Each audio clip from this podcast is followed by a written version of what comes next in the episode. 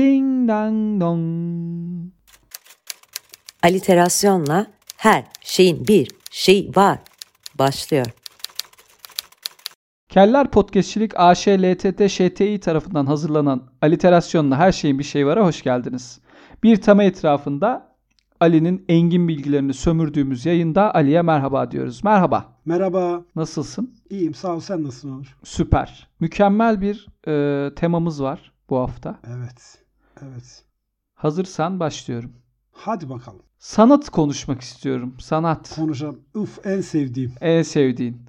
Sanat kelimesinin kökeni nedir abi? Sanat aslında Arapça bir sözcük. Sana Arapçada sana üretmek, beceri gerektiren bir iş yapmak e, anlamlarına geliyor. Buradan sanat türetilmiş. Arapçada aslında bizde bu Arapçadaki sondaki T'lerin bazıları e, Arapçada okunmuyor. Biz Türkçe'de okuyoruz onları. Yani sana şeklinde Araplar söylüyor fakat biz onu sanat olarak almışız. Ustalık, hüner, beceri, imalat, üretim bu anlamlara geliyor aslında sanat. Daha sonra işte bizim bugün bildiğimiz anlamdaki sanat için kullanılmaya başlanmış. Mükemmel. Peki şeyle sanatla e, çok karıştırılan bir kelime var. Zanaat.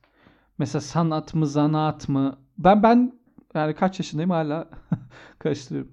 Aslında aynı sözcük. Yani sanat sözcüğünden o da zanaat da sanattan geliyor. Yani aynı sözcük fakat biri halk ağzında daha ziyade söyleniyor zanaat ve daha sonra şöyle bir ayrım ortaya çıkıyor. Sanat kendi başına bir değer taşıyan, kendisi olduğu için değer taşıyan ürünler için kullanılıyor.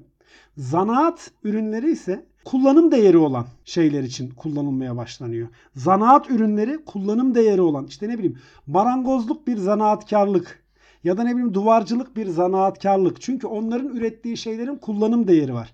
Ama örneğin resim bir sanat. Çünkü resmin bir kullanım değeri yok. Sadece kendi olduğu için değerli. Böyle bir ayrım ortaya çıkıyor. Temelde aynı sözcük. Biri halk ağzında kullanımı sonradan işte o şeye dönüşmüş kullanım değeri olan ustalık gerektiren beceriler ve bunların ürünleri için kullanılmaya başlanmış.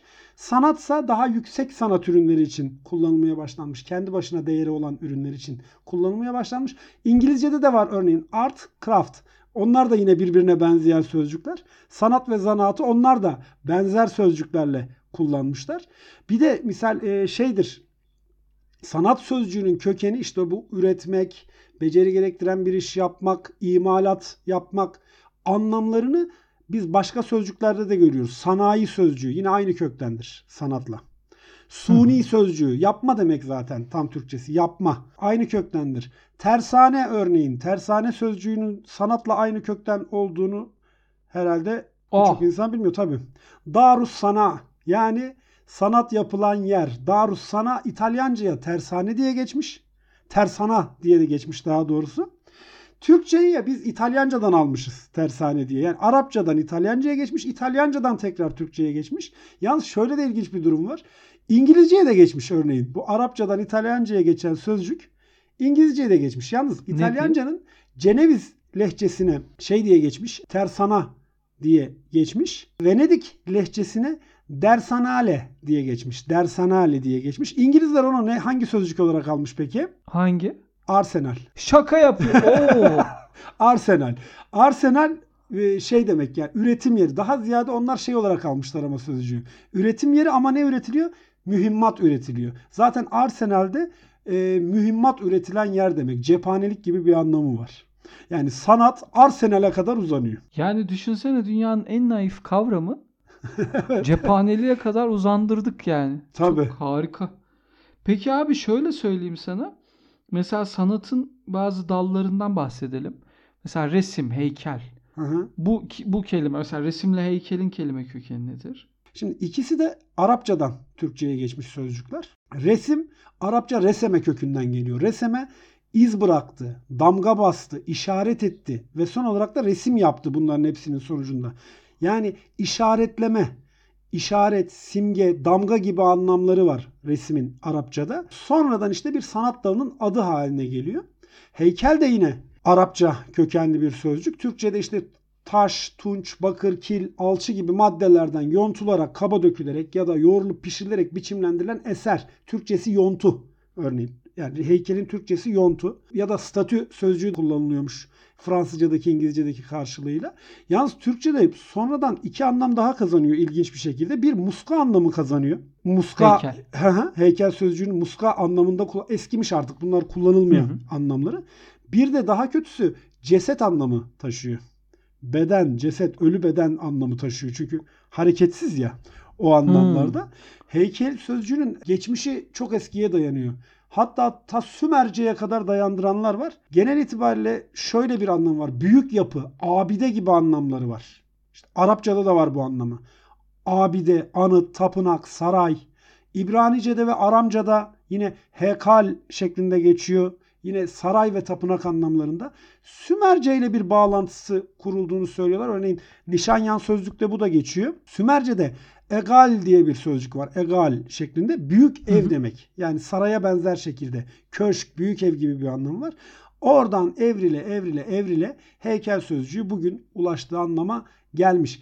Yeni bir sözcük nispeten bu anlamıyla yeni kullanılan bir sözcük heykel sözcüğü. Daha ziyade anıt, tapınak, saray anlamları çokça eskiden kullanılıyor. Peki şeyi de sorayım abi. Statü dedin sen mesela statü.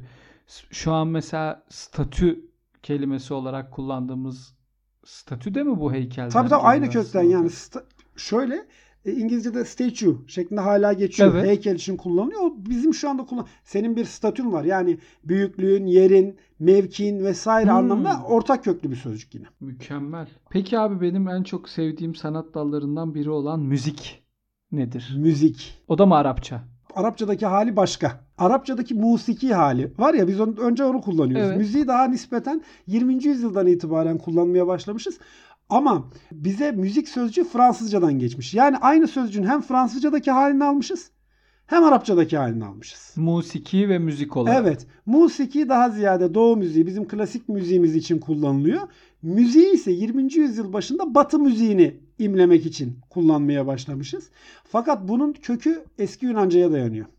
Müziğin kökü eski Yunanca yani Fransızca değil kök olarak.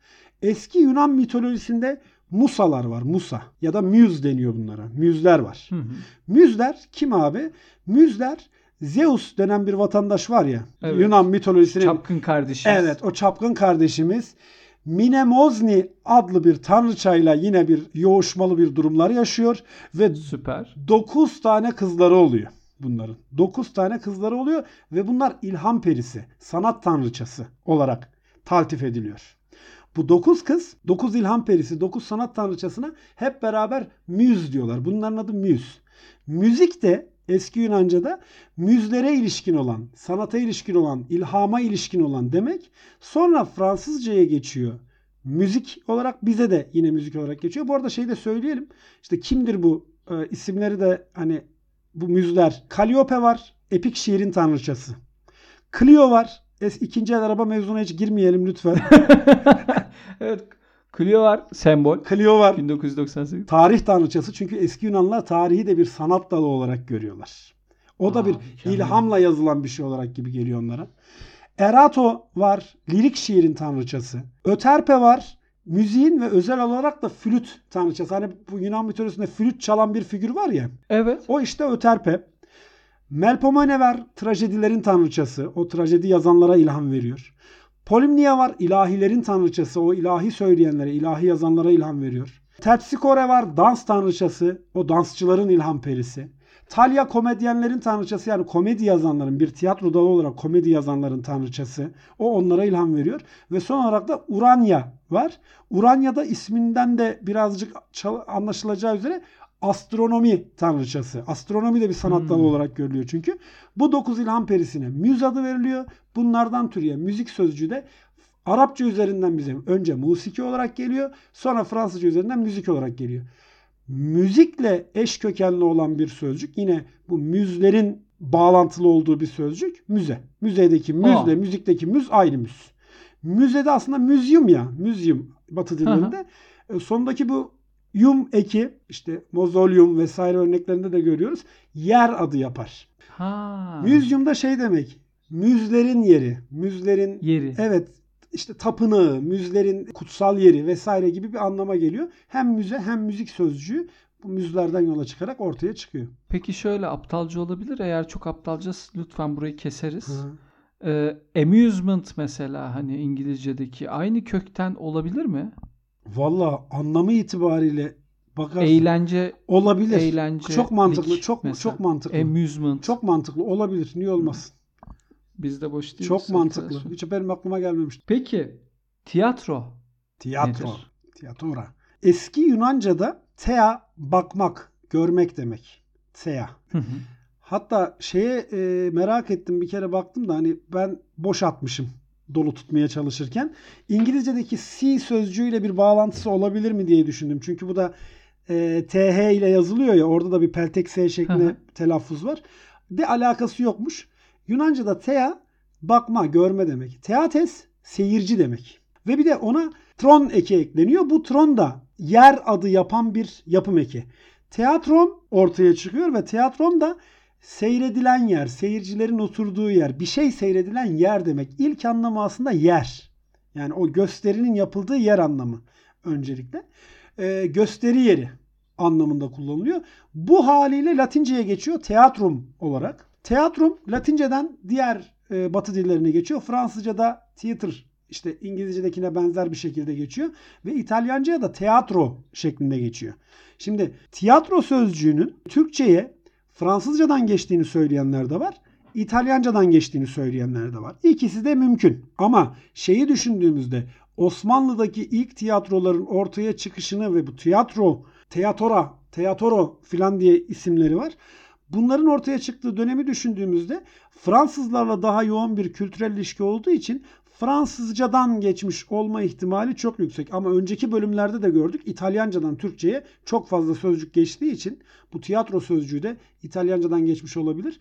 Şimdiki anlamına sonra kazanıyor. Yani öncelikle gösterinin yapıldığı yer daha sonra o gösteri sanatının adı haline geliyor. Temeli bakma, görme, izleme. O zaman dans. Dans. Dans nedir abi? Dans. Şimdi şöyle söyleyeyim sana. Dans sözcüğünün etimolojisi çok karanlıkta kalan bir durum. Muğlak Çok olarak mı muğlak, yoksa çok muğlak. Yani bilinmiyor. çok mu ayıp? Yok yok, ayıp değil, bilinmiyor.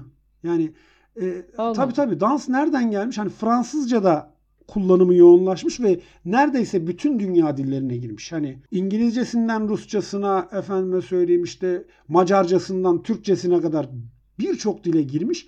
Fakat kökenine ilişkin net bir fikir yok. İki tane görüş var. Bundan olabilir, bundan olabilir şeklinde fikir yürütülüyor. Bir eski Lüksemburg dillerinden biri var. Orada Dintya ya da Dintyan diye bir sözcük var. Bir de e, eski Frizce. Frizce de Hollanda'nın yerel dillerinden biri. Eski dillerden biri. Orada da yine Dintye şeklinde bir sözcük var. Bunlar kıpırdamak, sallanmak, titremek gibi anlamlara geliyor. Şimdi diyorlar ki bunlardan çıkmış olabilir. Aslına bakarsan çok motomot bir anlam yani. Kıpraşmak, efendim sallanmak, titremek, hareket etmek. Ama tam olarak net bir şekilde dansın kökeni nedir bilmiyoruz. Bilmiyoruz. Vay Biz daha önce Arapçadan gelen bir sözcük kullanıyorduk danstan önce. Raks. Raks. Tabii. Raks ama birebir zaten dans etmek anlamında Arapçada. Raks, dans etmek. Rakkas, dansöz, dans eden anlamlarında. Sonra işte bu Batı ile ilişkilerin, kültürel ilişkilerin yoğunlaşmasıyla beraber dans sözcüğü daha sık kullanılmaya başlanıyor. Hep böyle hareketli hareketli bir şeylerden bahsettik. Peki normal en güzel şeylerden bir tanesi, en değerli sanatlardan bir tanesi edebiyat. Evet. Edebiyat anlaşılacağı üzere zaten böyle tınısından da belli olacağı üzere Arapça bir sözcük. Edebi ve edebiyenin çoğul eki almış şekli edebiyat. Şimdi edebi ya da edebiye ne demek? Kültüre ilişkin her şey. Arapçada edep, görgü, terbiye anlamları taşıyor. Edepli ol diyoruz ya. Aslında edebiyattaki edep aynı. Bunların yanı sıra kültür anlamı da taşıyor. Yani sadece görgü ve terbiye anlamı yok. Bunun yanında bir ekstra anlam olarak kültür var. Ve Arapçada 8. yüzyıldan itibaren kültürel konularda e, fikirlerin anlatıldığı bir yazı türü olarak ortaya çıkıyor. Buna da edep deniyor. Ve buradan yola çıkarak işte edebiye yani kültüre ilişkin her şey anlamından edebiyat sözcüğü türetiliyor. Fakat daha sonra ilerleyen dönemlerde kültüre ilişkin her şey değil de artık sanatsal e, üretim, yazınsal sanatsal üretim diyeceğimiz alanın kendi başına adı oluyor. Şimdi misal e, Batı dillerinde daha ziyade literature işte İngilizce'de olduğu gibi ya da bundan türeyen şeyler var. Örneğin Batılıların edebiyatı adlandırmasıyla Doğulların adlandırması arasında ben çok güzel bir fark görüyorum. Literature sözcüğü işte ya da bundan türeyen işte Fransızcadaki artık her, her neyse literatür diye Türkçe'ye de giren sözcük harften geliyor. Yani tamamen yazmak demek aslında. Yazmak. Yani çok basit, çok hı. düz. Ama edebiyat sözcüğünün içinde sadece işte o yazma anlamı yok. Kültürün bütün boyutları olduğu için daha bana böyle şık, daha güzel bir kelime gibi görünüyor. Daha oryantal bir havası Ya hem var. oryantal bir havası var hem daha dolu bir havası var. Yani sırf bir şeyler yazmak değil. Yazdığın şeyin kültürel bir temelinin olması, belli bir görgüye dayanması vesaire şunlar bunlar. Yani o edebiyatın içini daha iyi dolduran bir sözcük gibi geliyor bana. Dolu dolu. Evet. Peki abi şöyle edebiyattan tamamen farklı bir dikeye koşacağız. Ha. Mimari. Mimari. Şimdi mimari de şöyle aslında iki dilli bir sözcük mimari. Mimar Arapça bir sözcük. Ama sonundaki i eki Farsça. Böyle bir karışıklık var. Türkçe'de bir araya getirilmiş bunlar. Yani Türkler bunu bir araya getirmiş. Ya Farsça'da yok aslında, Farsça- Arapça'da evet, yok. Arapçada da yok. Ama Türkçe. Türkçe'de var. Yani böyle sözcüklerimiz vardır bizim. Şimdi Osmanlıca dediğimiz mevzunun ne olduğunu aslında e, uzun uzadıya anlattığımız zaman bu daha iyi ortaya çıkar da şimdi burada vaktimiz yok. Arapçadan sözcükler alıyoruz, Farsçadan sözcükler alıyoruz. Ne Arapçada var yani ne Arapçada kullanımı o şekilde ne Farsçada kullanımı o şekilde olduğu halde biz bunları bir araya getiriyoruz ve Türkçe'de sözcükler oluşturuyoruz. Mimari bunlardan biri. Mimar ne demek? Arapçada mimar imar eden, yapan, temelde de bina yapım ustası demek. Canlandıran gibi bir anlamı var.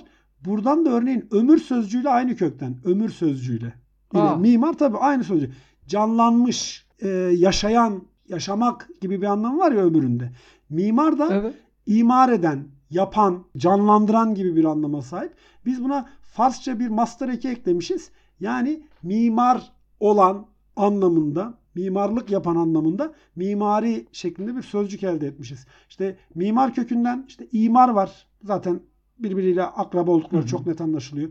Az önce söylediğim ömür var. Mamur yine imar edilmiş, binalaşmış, binaların Hı hı. çok oldu. Mamur yerler diyoruz ya, yapılaşmış yerler. Evet. Ya da tamir Evet. sözcüğü var. Bir şeyi yeniden canlandırmak, bir şeyi tekrar hayata döndürmek anlamında tamir, ömürle aynı kökten gelen sözcükler. Aynı kök. Mükemmel ya. Peki abi şimdi sana önce şeyi de söyleyeyim mesela. Yedinci sanat diyorlar. Sinema. Sinemayı soracağım ama önce hani bu yedinci sanat işi ne? Onu çok merak ediyorum. İşte bu biliyorsun. önceki saydığımız resim heykel, mimari, tiyatro, müzik vesaire bunlar altı temel sanat olarak kabul ediliyor. Sonra birdenbire ortaya sinema çıkıyor.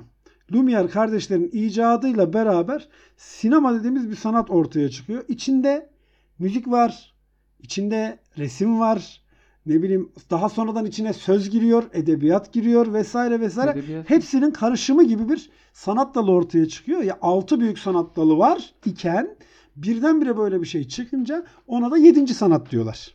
Sinemaya yedinci sanat adı veriliyor. Ee, yine eski Yunan'da köklerini bulduğumuz bir sözcük. Sinema sözcüğü. Ee, eski Yunan'da kinema hareket demek. Kinema hareket tabii Aa. hareket. Kinetik vesaire sözcükleri var ya. Kinetik enerji diyoruz yani Hı hı. hareket halindeki bir cismin enerjisi. O kine hareket etmek vesaire. Kinema da hareket demek. Ve grafeus diye bir şey var. Grafeus da yazar demek. Yazar. Kinema grafeus ya da sonradan Fransızcaya geçtiği haliyle sinematograf makinesi icat ediliyor. Aa. Sinematograf ne demek? Hareketi yazan, hareketi yazıya geçiren gibi bir anlamı var. Aslında sinema sözcüğü bir kısaltma. Sinematografın kısaltması. Sinematografı önce sinematograf olarak icat ediyorlar. Sonra o onun aletin adına da ürünün adına da sinema deniyor ve böylece eski Yunanca'dan Fransızcaya, Fransızcanın da bize geçen ve çok sık kullandığımız bir sözcük haline geliyor. Mükemmel mesela kinema dedin ya Almanca'da sinemada Kino, kino, tabii tabii. demek. Hepsi Yunanca kökünden. Kino. Kino. Hepsi Yunanca. Şeyde. Rus, Ru- bildiğim kadarıyla. Rusça'da da öyle. Kino. Harika vallahi süper. Muazzam bir sanat teması oldu ya. Nasıl aktı gitti anlamadım. Her sanat te- temasını, her sanatla alakalı Her şeyi konuştuk. Valla ağzına sağlık. Sağ olasın. Teşekkür ederim. Mükemmel bir bölüm oldu. Ee, o zaman iki hafta sonra yepyeni bir temayla Evet. Karşımızda olacağız. Bu arada e, Ali'nin Twitter hesabı Aliterasyon'a, benim Twitter hesabım Onur'un yani Onur ben. e, Onur'un Twitter hesabı Onur Guru'ya ya da Kellerin Savaşı e, Kellerin Savaşı at gmail adresine Ya da her şeyin bir şeyi Şey var podcast Gmail'e de ya da Evet her şeyin bir şeyi var podcast gmail'e de atabilirsiniz. Merak ettiğiniz temalar varsa o temalara ait kelimeleri e, gönderirseniz burada yine Ali'ye sorarız. Engin bilgisinden de yararlanırız. eyvallah. O zaman iki hafta sonra görüşmek üzere. Hepinizi öpücüklüyoruz. Hoşçakalın. Görüşürüz. Ding dang dong.